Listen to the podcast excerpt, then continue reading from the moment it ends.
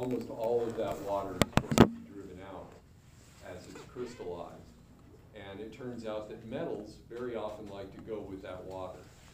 So iron, copper, zinc, silver, all kinds of metals can escape from the magma in that fluid. And that fluid gets out and, and interacts chemically with the rocks around it.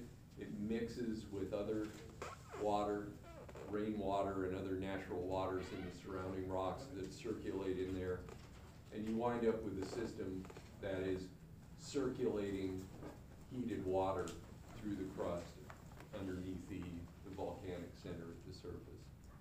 Um, This is the kind of thing that you see happening um, at, at a large scale right now in Yellowstone Park, where you've got geysers at the surface. That's a very large hydrothermal system there. You know, if you could come back fifty million years in the future when all the magmatic activity has died down, you'd probably find a pretty good gold deposit there.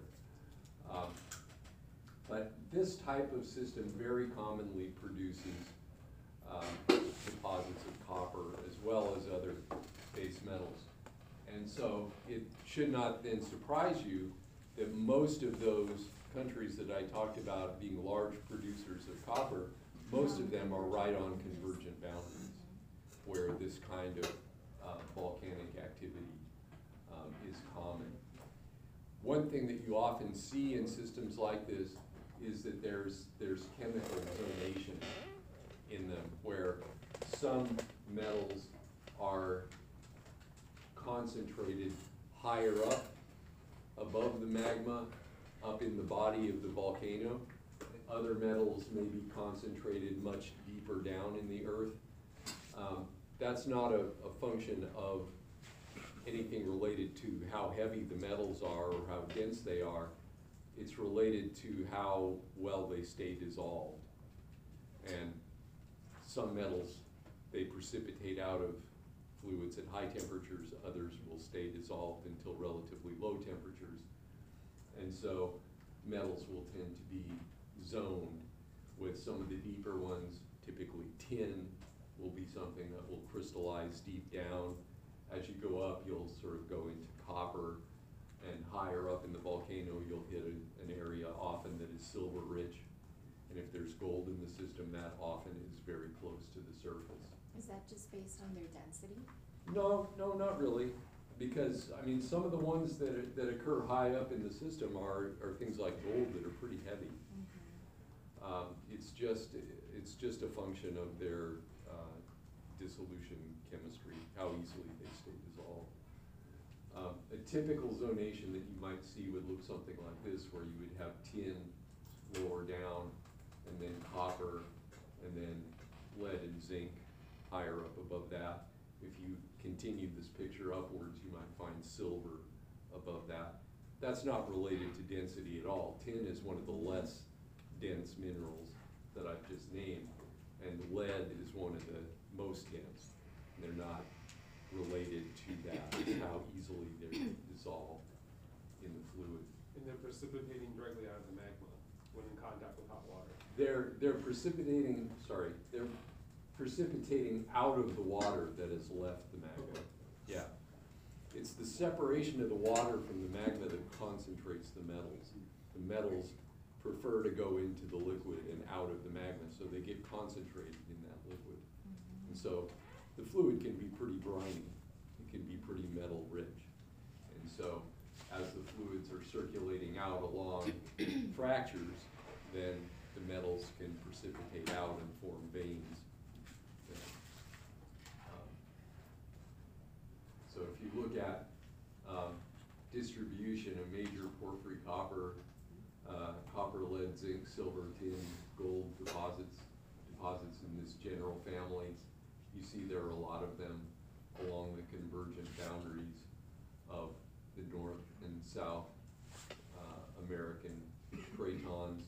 You also have them on the other side of the Pacific where you have subduction going on in Indonesia and the Philippines. Okay, also some older systems here where you had uh, subduction uh, along the old boundaries between Africa and so this, this brings us to an example here, this is Chuquicamata. Chuquicamata is a, is one of the most important single copper mines in the world. It's an open pit copper mine in Chile, northern Chile. Um, This one is really a monster. If you remember back in the last lecture, I showed a graph that showed the commonly mined grades of copper through time. So back in the early nineteen hundreds, you had copper mines that were typically three or four percent copper. And then as time went by, through in past World War II, copper grades mined around the world got lower and lower, so that they were down to less than a percent, down to half a percent copper in the ore. Chuquicamata is extraordinary because it has one of the largest reserves of any copper deposit in the world. It's, the sheer tonnage of ore it has there is enormous. But the average ore grade of that for a long time was above two percent copper. So not only did you have a lot of ore, you had ore that was dramatically above the minimum ore grade. This is really, really a fountain of employment and profitability here. This, this was really, really hitting the, the bonus. And it's also, over time, it's become the largest open pit mine in the world in terms of volume. It's more than a kilometer deep. The open pit itself is, it's more than a kilometer deep and it's about four and a half kilometers long. So that's a lot of rock that's been drilled and blasted. And it's so large now that really, right now, during this year, they've, they've gotten to the point where the open pit is as, as wide as they could make it without, you know, losing their stripping ratio and having to move too much empty rock. So this year, they are shifting from operating it as an open pit mine to making it into a block caving mine. They're extending the floor of the open pit downward by excavating underneath it and, and collapsing it as an open pit mine. That's gonna keep Chuquicamata probably running for another fifty years. Um, really this year, I think, I think just a couple months ago, they had the last open pit blast, um, in there, and they, they've since transitioned into converting it to an open pit, uh, block caving operation. This is exploration for that kind of stuff in the Peruvian Andes, that, that's me, in, back in Harrier times. No way. Um, So, we were, looking for some, some silver deposits, uh, in Peru. Actually, the, the irony on that particular day was that we were there to do field geology, and to do field geology, you have to be able to see the ground. Um, that night, it snowed about six inches, and we couldn't see anything anymore, and we basically went home, uh, after that. We, we took our animals and left. This is a, a, a little, uh, mining district in northern Peru, a place called Cerro Hualgayoc. Um, I, I'm pretty sure none of you have heard of that before unless you just happen to be from northern Peru. Um, but Cerro Hualgayoc was a, an area that the Spanish had heard about. Uh, this was an area that native miners were mining for silver and copper before the Spanish arrived there. And when the Spanish came, they took over the mining operations, they enslaved the natives to work in the mines, and they put them to work there. And for looking at the Spanish colonial records of the mining production here, they went through months at a time where they produced ore that was 30, 40, 50 percent silver. What they were taking out of the ground was more than thirty percent silver metal. Uh, So this was a pretty spectacular place, uh, back in the day. Is it still in production or no longer? It's, it's still, there's still mining going on. This particular part of the district is not being mined very much. You can see there's a, a little road there, there's some underground workings that are accessible there. The, the level of mining is pretty low right now because if you wanted to make a profit here, what you'd have to do today is go in and open an open pit mine there. And this property has a complexity in that there are a few dozen old Spanish families that all own mining claims there. They all own mining claims next to each other, and nobody wants to sell out to their neighbors and abandoned it, so it's kind of locked in a kind of property battle uh, among those different families. The areas surrounding this are, are still pretty active though. Um, In fact, this right here is a, a vein that was in a mine that was pretty much underneath my feet when I took this photograph. So if you went straight down from where I was standing, you would pretty much come into this vein deposit. And this is interesting because that is a, a vein deposit of mostly silver ore. Uh, Silver ore, what you're seeing, the glittery silver stuff that you see in the photograph is not really silver. The glittery silver looking stuff there is the mineral galena, which is lead sulfide. Um, the brown stuff there is sphalerite, zinc sulfide mineral, and there's a little bit of chalcopyrite, uh, in there. But if you crush it up and analyze it, it's got about a percent of silver in it, which makes it pretty sweet stuff. So they were mining that stuff out. This was all dissolved metals that were precipitated out by fluids as they were passing along an old fault zone. And they, they precipitated metals out in that open fracture until they had pretty much completely sealed it up. What you're looking at right there is, that's the center of the old fracture. The minerals grew in from the walls here this way, from the wall here this way, until they had pretty much filled in that entire fracture zone. So if you go into a lot of these mines in, uh, in the Andes, you'll find at the entry of the mine, there's usually a little chapel there. Um, so you'll, you'll be able to make a little offering and say a little prayer, uh, before you go in to the mine. Um, what I didn't include a picture of is what you also often see in these mines, is that once you leave this room and head into the tunnel, into the mountain, there's usually another little chapel just off the tunnel, which is a chapel to the local pagan deity. Okay, to, to, to the Papa, to the, to the god who owns the mountain. And so the local miners, they'll leave him things that he wants, which is usually rum and coca leaves. And, and they'll, they'll offer some prayers for their own safety mm-hmm. there. And that's, that's something that you see, that's something that you see a lot in, in the Andes, because if you're, if you're working in a place like Peru or Bolivia, those are countries that have a large share of their population that's indigenous. Okay, they're, they're not like other countries where the entire, the entire indigenous culture was swept away by European invaders. You've got 40, 50 percent of the people who are of indigenous descent, and a lot of those people live in the mountains. And so those kinds of beliefs will be very common.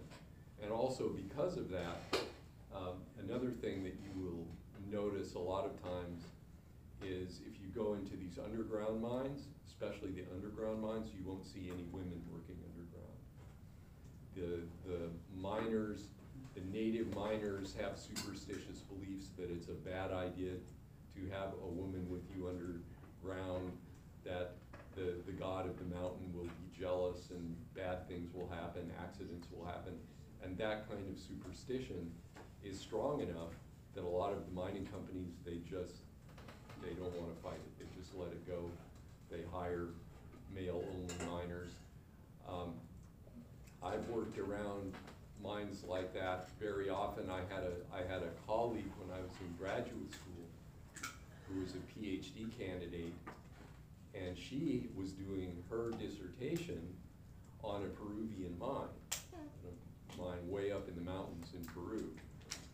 And before she graduated, she was able to go with her advisor and visit that mine, and in order to get her into the mine, they had to completely physically conceal her appearance. They had to dress her up in, in costume so that she looked male, so that she could go into that mine with her advisor and actually see this thing that she had been devoting six years of her life to. Um, It, it's interesting too to see the differences from one country to another, because for instance, if you go to Chile, you very often see mine workers in Chilean mines who are, women. And in Chile, if anything, there's almost a, a kind of reverse, uh, type of, uh, of discrimination, because they, they often prefer to hire women to operate the heavy equipment, to operate the cranes, to drive those big trucks. You know, the, the, the superstition there is that the women are gonna be a little bit, a little bit calmer, a little bit more relaxed, and they can be trusted operating this really heavy equipment. Um, So, that kind of thing you, you see all the time. Uh, There's a, a nice open pit mine, this is an old one in central Peru, an open pit mine. This was just at the point where it was just closing down, it reached just about the end of its lifespan there. So it was excavated, the city around it where all the miners and, and workers live is still there. Here you've got the, the crushed rock, the waste rock pile, uh, over to the side. Um, Something that you will often see in these mines is an area of supergene enrichment. That means an area where the mineralized rock was weathered, exposed to weathering, to groundwater before it was discovered and we began mining it. And what that, what that weathering can do is it can wind up breaking down some of the mineralized rock and dissolving out the metals there and reprecipitating them down at the water table. And it can produce an area of very rich ore right down there where that uh, water table is. Something that is called- often called a supergene blanket, where a lot of metals that were originally scattered through the ore up here are all concentrated down there. Um, Having an area of supergene enrichment can turn out to be a key part in whether a given deposit gets, gets developed or not. Um, Here's an example of a, of a big mine in the US. This is Bingham Canyon. I've shown you some older photographs from Bingham Canyon before. Um, This is a, a view of Bingham Canyon where you can see right here, the upper part of the ore body is all reddish.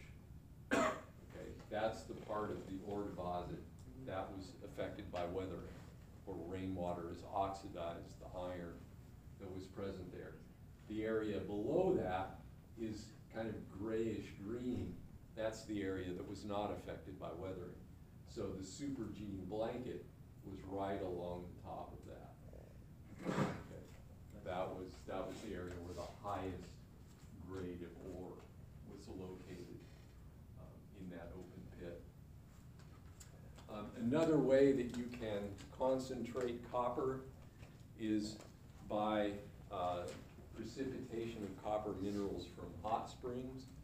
This can happen um, in lake beds or on the seafloor where you have hot water circulating through the rocks underneath, dissolving metals, and then coming back up into cold water and chemically precipitating the metals out, producing uh, layers of sediment that are rich uh, in metals.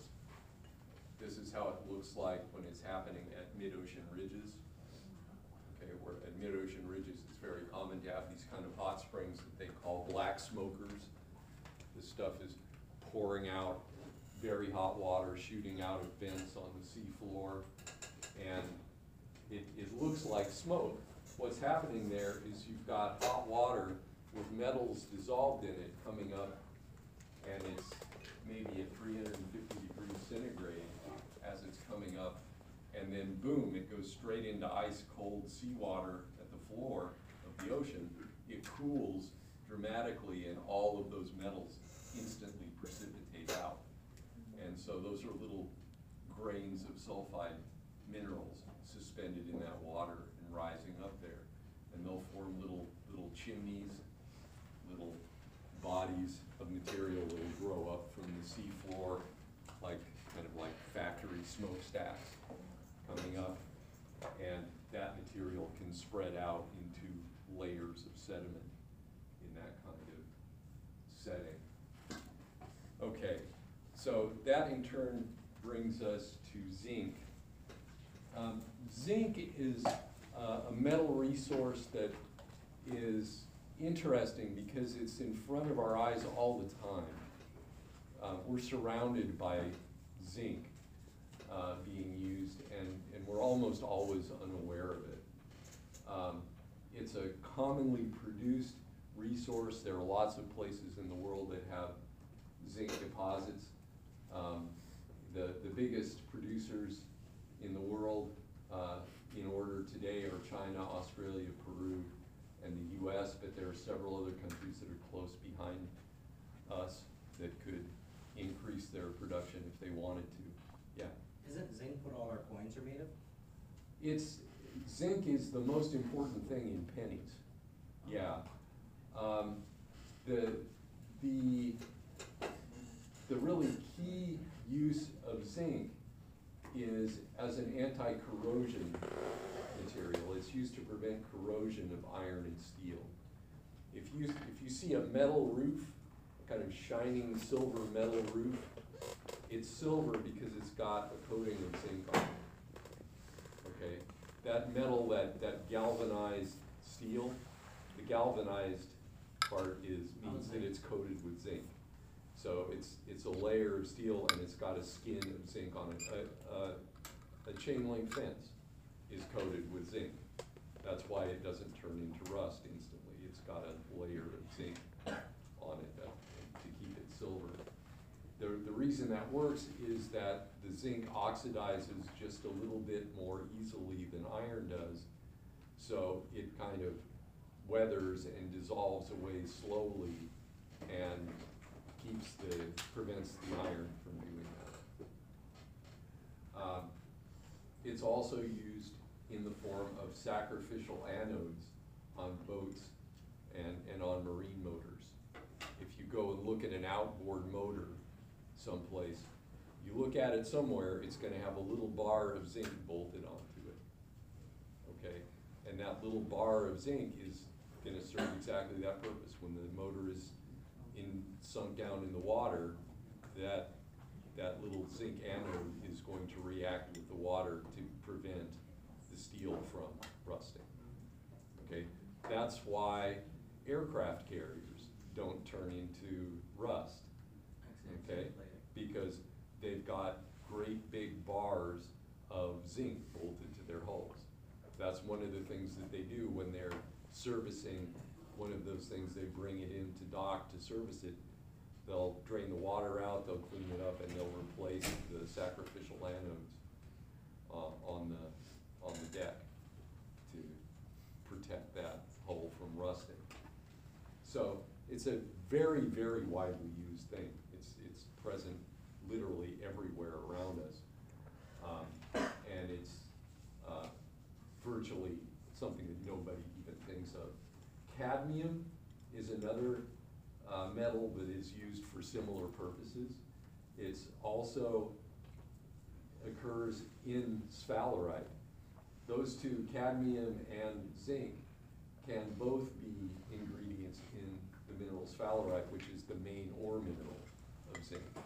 So that can also be used as a corrosion resistant coating. If you go to, if you go to Home Depot and you look through the screws, you'll find the expensive ones, which are stainless steel, okay? And then you'll find the inexpensive ones, which are galvanized steel. They'll have a layer of zinc on them. And then there'll be ones that are a little bit more expensive than that, that are kind of shiny and, and gold looking. Those are the ones that have uh, that coating of cadmium. But that's something that we use all the time. Minor uses of zinc, we use them in nutritional supplements, right? You get it in vitamins. Sunblock, I use a lot of sunblock. You know, a, a good full moon can give me uh, a sunburn. Um, so zinc oxide is a very uh, important uh, sunblock uh, and for protection of skin. Okay? Um, That in turn brings us to, to lead. And lead is a metal that has a, a complicated story and kind of a checkered record. Lead at one time was much more widely used, it was much more valuable because it had much broader commercial uses. It was used as an additive in gasoline, okay? It was routinely added to gasoline, supposedly to make the gasoline produce more energy. Uh, that was the theory. Um, and also, lead was initially the base pigment of paint. Okay, if you buy paint, that paint is, um, is a chemical compound, and that compound, before you get it colored, it, it's white. Okay, so if you're buying base paint, it's gonna be white.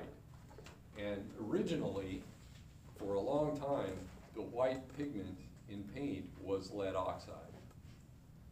So if you bought a quality paint like Dutch Boy, okay, that bucket was heavy because it was full of a lot of lead oxide. Okay, you added other components to it to give it the color you wanted to have, but the, the base compound there lead oxide. That meant that until the early nineteen seventies, when you're painting buildings, you're laying on a layer of lead oxide.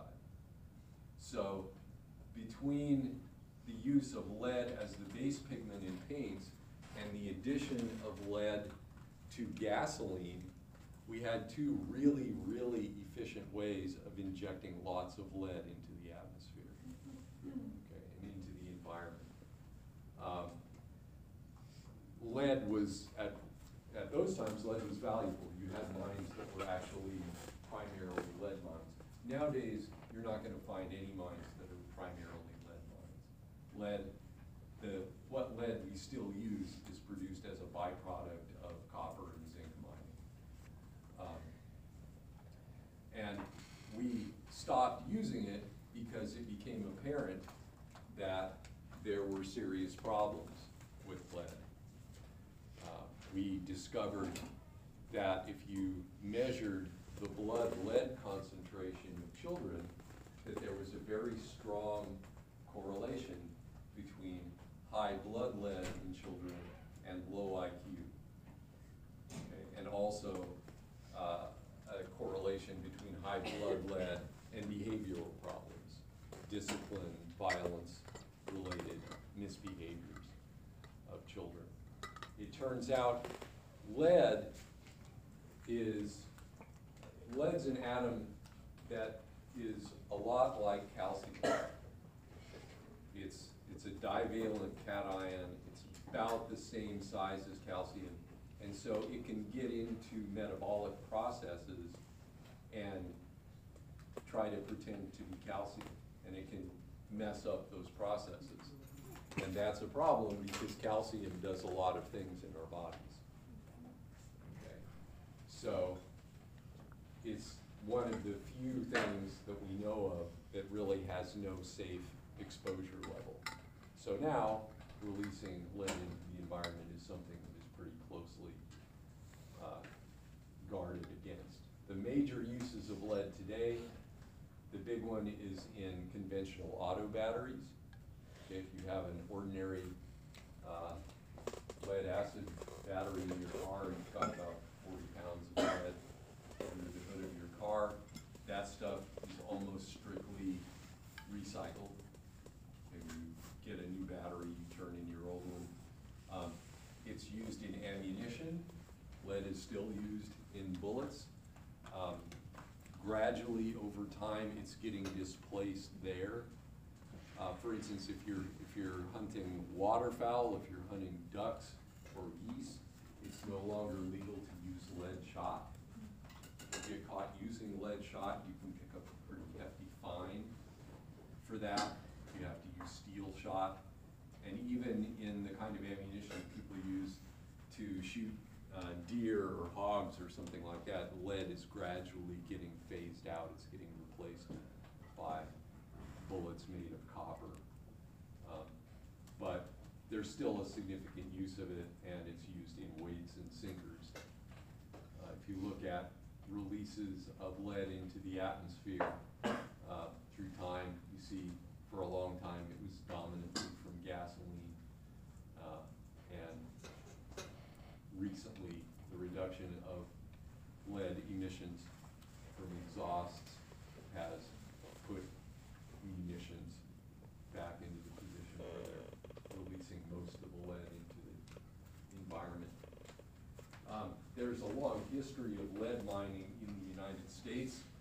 Um, the mid-continent area has a significant number of lead mines, Mississippi Valley type deposits that uh, occur in Missouri, Illinois, places like that. Um, They were known for a long time, the French had discovered those. And the Lewis and Clark expedition was tasked with, you know, one of the things that Jefferson wanted them to was to go check out the lead mines uh, on their way uh, to the Pacific Northwest. So you wind up with material like this. That's a, a good Mississippi Valley type ore, that chunk right there, that big cube, that's a cube of galena. That's lead sulfide. The rest of that material there is mostly sphalerite, zinc sulfide. That's a deposit of sphalerite from one of these Mississippi Valley type ore mines that we've gone to on field trips. This is in eastern Tennessee, where we picked up a big boulder. In fact, I think this particular boulder that's in this photograph, I think is on the third floor of the building. I think we brought it home on that particular field trip. This is one of those mines when it was still operating. In that case, you had ore that was pretty high grade. It was also very coarse grained. In that photograph, the zinc mineral is all of that kind of brownish yellow stuff. The stuff in between there is all carbonate gangue. That's all minerals that you want to separate. Because it's a pretty coarse grained ore, and because the minerals are very different from each other, it was possible to separate them physically in the plant almost perfectly. And at this particular deposit, they had big deposits of the waste rock, the carbonate waste rock there, that they were actually allowed to sell commercially. It was so clean. And so people would come by and buy it to use as road metal or agricultural lime, and they would haul it away, which was fantastic for the mining company. Not that the, the income made much difference, but this was a vast volume of rock that they didn't have to, they didn't have to store, they didn't have to accommodate it. People took it away for them. Um, that is something you don't see in, in active mines very often. Okay, and that, that brings us to tin. Tin is used as a coating on steel in containers, right? So tin cans are steel cans that are coated with a layer of tin. That's a very common use. Tin is also used in glass manufacture. It's used as an alloy in steels. And lately, it's used in the manufacture of superconductors. Um, Major major producers of tin around the world include China, Indonesia, Peru, and Bolivia. Okay, in China, it's mostly hydrothermal ores. In Indonesia, it's mostly a placer, mostly placer deposits of cassiterite, which is a tin oxide mineral. In Peru and Bolivia, also definitely, uh, mostly magmatic hydrothermal deposits. So for those superconductors, Yeah. is it in lieu of copper that they're using tin?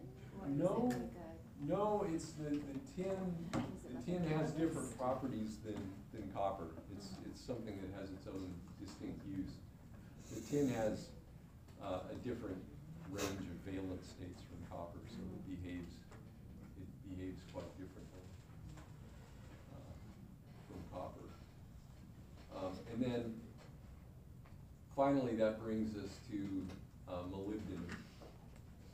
Molybdenum, I talk about in this lecture, mostly because as, as an ore deposit, it forms in the same way, in the same kind of magmatic hydrothermal way that the copper deposits that we talked about form. In fact, there are deposits where copper and molybdenum form together uh, that way. Um, However, molybdenum itself is more properly considered to be a ferroalloy. The main use of molybdenum is in steel. Um, So you add it to steel to increase the hardness and resilience of the steel. The main ore mineral of molybdenum is molybdenite, which is simple molybdenum sulfide. Historically speaking, the US has been the world's leading producer of molybdenum for a long time. We've had a couple of big, big molybdenum deposits the Rocky Mountains. Again, magmatic hydrothermal, uh, circulation, uh, formed deposits. Um, It typically forms in large hydrothermal deposits like the porphyry class of copper deposits. And it's typically mined in large-scale, low-grade, open pit type operations. Uh, Very much like the way copper is mined. Okay. Wow, that got us through that in a big hurry. Let's see.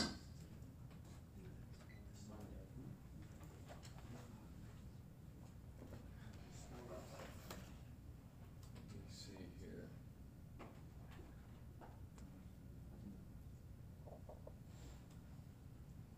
Yeah.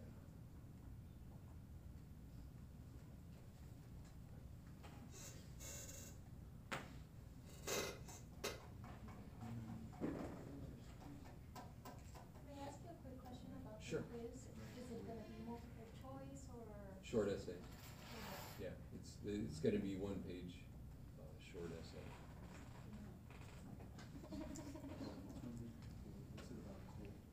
Yeah, about the, about the coal book.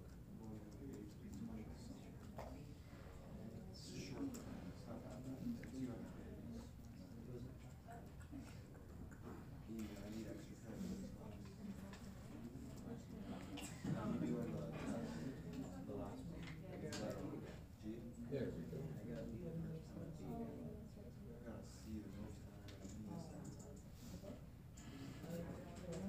Okay, so,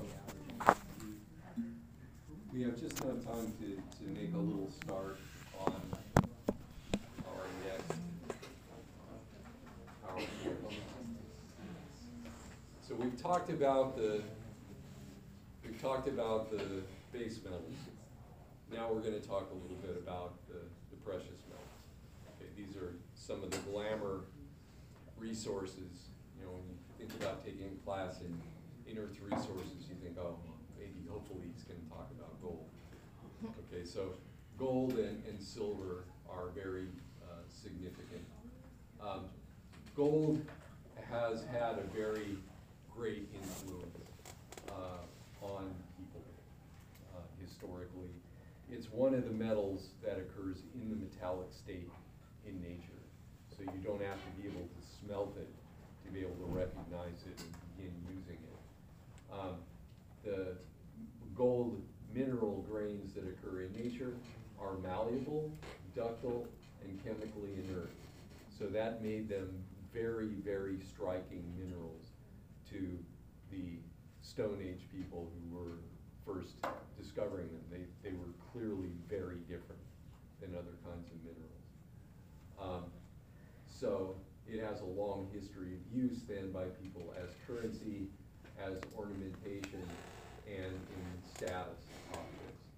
And also, discoveries of gold around the world have caused several historic mass migrations. Something I've alluded to already in this class, like the California Gold Rush.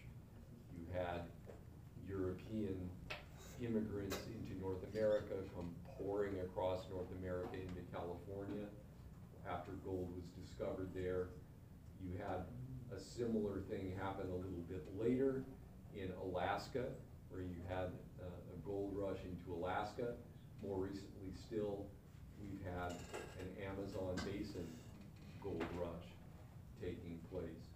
And of course, predating all of that, you have the Spanish conquest of the New World, which was not driven entirely by gold, but it, that was certainly one of the, one of the things that shaped that invasion. Gold occurs in the mineral state, um, as electrum. And what electrum is, is a natural gold silver alloy. Gold and silver dissolve in each other a hundred percent. So most of those gold nuggets that you see are actually gold silver alloys. And you can have any proportion of gold and silver in them. Um, obviously, the higher proportion of gold to silver you have, the more desirable it's gonna be, the more value it's gonna have. Um, geologically, gold deposits form in one of two ways. Either as hydrothermal deposits, precipitated by moving hot water, like we were just talking about in the case of copper, okay? Most, but by no means all hydrothermal gold systems form at shallow depth in the crust. And so there's a class of gold deposits that we call hot spring gold, where you have shallow hot springs, geyser type settings where there is gold being precipitated in the rocks around them.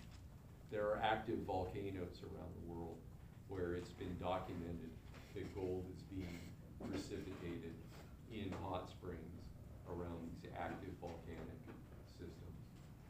Okay, so that's, that's one important way in which gold deposits form. The other important class of gold deposits are what we call placer deposits. Okay, placer deposits, again, those are places where you're mining the mineral from the, from the soil. The, the gold occurs as a mineral in stream sediment or in soil someplace at the surface. Of the two types, historically, you know, going back through the history of mining, probably about half of the gold that's ever been mined has been produced by placer mining, and about half of it from magmatic hydrothermal deposits. They're both roughly equally important.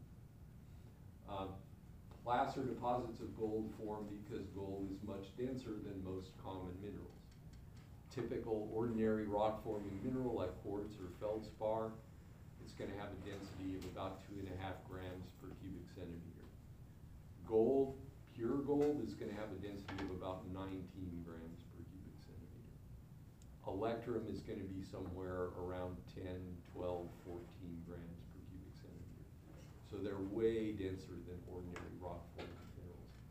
So they're going to tend to want to accumulate in the bottom of the stream in any little place where the flow of water is blocked a little bit. If you look at production of gold through time, okay, you had early production of gold by pre-literate civilizations. Gold for, to use as currency, to use as decorations. As- As time went by, more and more gold became produced, and in recent years, gold production has taken off very quickly. If you look at gold production from various countries plotted here, the USA is this, this dark gray layer right here. So we were producing gold fairly early. We've recently had an increase in gold production in recent decades. Um, you have Australia, which has been producing gold for a long time, also has had increased production recently.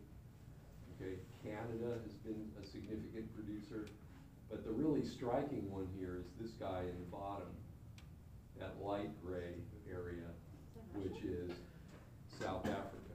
Okay, our old friend South Africa. In South Africa, they started producing gold in about eighteen ninety, and they began producing gold until at a certain point in the nineteen seventies, nineteen eighties, they were producing more than half of the gold that was being produced worldwide. In fact, through history, looked at over the entire production history of gold mining, probably close to half the gold that's ever been mined has come out of the ground in South Africa. Um, it's really, really extraordinary, and they have, uh, a truly unique deposit of gold there, and they also have, uh, a very strange social structure that's been involved in the development of that gold mining I'm going to have to stop there right now because we're out of time.